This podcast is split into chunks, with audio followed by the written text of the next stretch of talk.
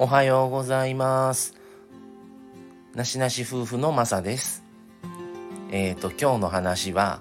えっ、ー、と我が家のことなんですけども、えー、最近ね朝2人ともね仕事の日はいつもより今までだったらまあ6時過ぎとかぐらいに起きてたんですけど最近ねちょっと5時台に起きるようになりまして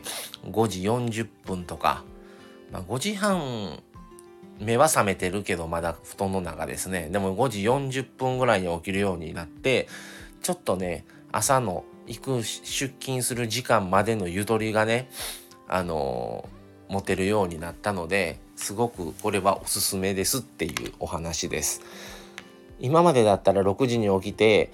すぐにまあもうお湯沸かしてパン焼いてとか食べ大体朝うちはパンなんですけどパン焼いて食べてしてたらもうその時点でもう6時20分とか6時25分ぐらいはなるんですね。でいつも大体出るのが6時45分とか6時50分とかぐらいが多いので結構バタバタなんですよ。でそっから僕だったらまあひげ剃って顔洗ってとかねそれからクリーム塗ってとか着替えてみたいな感じで。まあ用意はもう前の日の晩に出しもう出しておいて詰めるだけにしてるんですけどっていう感じで結構バタバタなんですけど5時40分ぐらいに起きたら6時過ぎにはもう食べ終わるんで6時とかには食べ終わって6時とか6時5分ぐらいに食べ終わるんでだからそっからね結構余裕ができて朝行くまでのねバタバタ感がなくなってすごくあのちょっと朝の終わりにはそこまで慌てずにゆっくり用意してちょうどいいぐらいになったんですごくちょっとまあ起きるんがねちょっとしんどい方は多いと思うんですけどあのもしできるんだったらちょっとね15分ほど早く寝て15分早く起きればあの睡眠時間としては変わらないと思うのであのこれは割とおすすめですね。まあお休みの日だったらもうね、それは気にしなくていいと思うんですけど、やっぱ仕事の行く日って何時に家出て何時のバス乗ってとか、何時の電車乗ってとか、結構それで、あの、逆算して家を出ないといけなかったりするじゃないですか。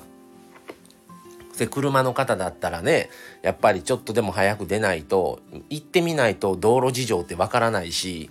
あの、まあ僕の場合は今ダブルワークしてるので、一つの方は車出勤、一つの方は電車出勤なんですね。で、やっぱり電車だったら、まあ最悪何かあって遅延になっても、その遅延証明みたいなのがね、もらえるからいいんですけど、車はやっぱりそういうわけにはいかず、絶対そんな時間に行かなくても着くのに、あえて早めにいつも出てるんですね。っていうのは大体まあたまになんですけど本当に動かないことが今まで23回あってこの1年間のうちのあれなんですけどね。でまあ出勤日数も少ないのでそっちの方があれなんですがあのー、なかなかねうんどうしてもやっぱ行ってみないとあの事故で全然動かない日もありましたし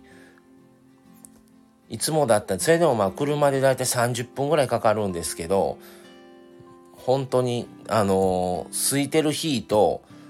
渋滞というか大体渋滞の時って事故なんですよ。それ割とねちょこちょこ事故が起こるとこを通らないといけないんで、うん、まあそんな時間に出てるから間に合うけどっていう時間ぐらいになることもあったので、うん、いつも早めに出てますね。でなかなかどうしてもねあのー、うん、まあ電車のようには時間が読めないことが多いのでってなるとやっぱり早めに出るためにはやっぱりバタバタはするとやっぱ忘れ物したりとかもねあったりするといけないので早めに起きてするとすごくね無理しなくて余裕持って出れるなっていう感じですねはい。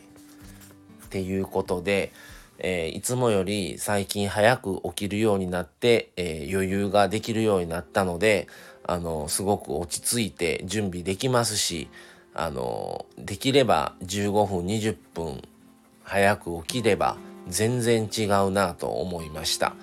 はい。皆さんももし可能ならやってみてください。ちょっと早く寝てねすれば早く起きれると思いますので